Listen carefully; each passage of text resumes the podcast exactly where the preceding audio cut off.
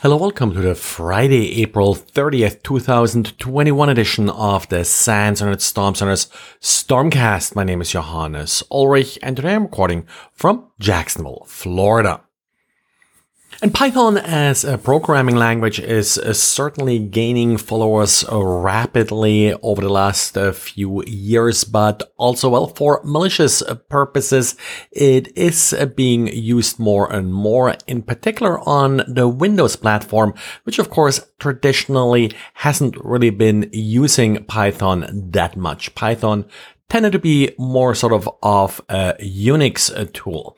So Xavier came across a malicious Python script that actually interacted with the .dot net framework. So very Windows specific. It used the Python dot net library, and with that was able to do some of the more lower level things uh, using .dot net instead of having to resort to native Python in order to accomplish them.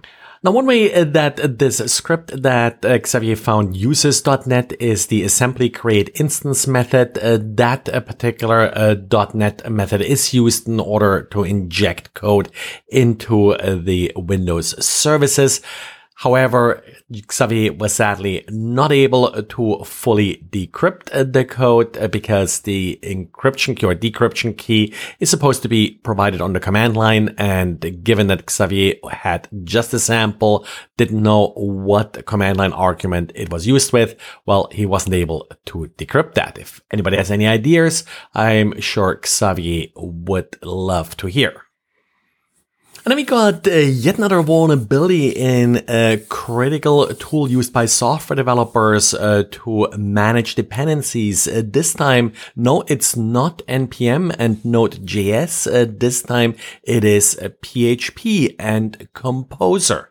Composer is a tool to automatically resolve dependencies and install related uh, packages. And now at the core of uh, Composer is packages, a website that essentially contains an index of all of uh, the packages uh, being offered via Composer, but you can also run your own instance of packages if you should prefer to do so. As Composer resolves uh, dependencies and downloads additional code, it will, for example, call utilities like Git in order to retrieve the code. And of course, it will provide the U R L to download the code from that was provided by the package. Now, the developer of Composer took care of sort of the more obvious uh, problems here with O S command injection. So there is no semicolon or such allowed. Uh, but they don't properly escape arguments. So what you have here is command argument injection.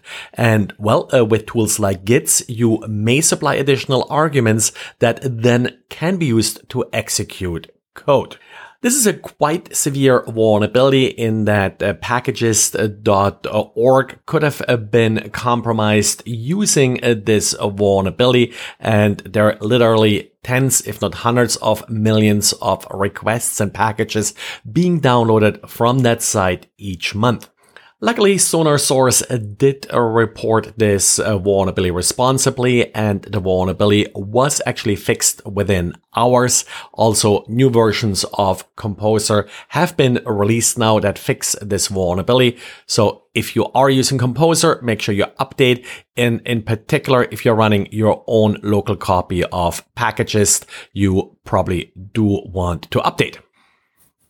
And researchers at Microsoft uh, took it upon themselves uh, to audit uh, some uh, real-time operating systems commonly used in Internet of Things devices. And they zoomed in particular on integer overflows in malloc. Malloc is a function that's used to reserve memory. And with an integer overflow, what can happen is if you have a certain length integer, let's say sixteen bits, and you are assigning a larger number to it than it can hold, well, then it sort of rolls over and you end up with much less memory than you expected, which then, of course, does lead to heap-based buffer overflows.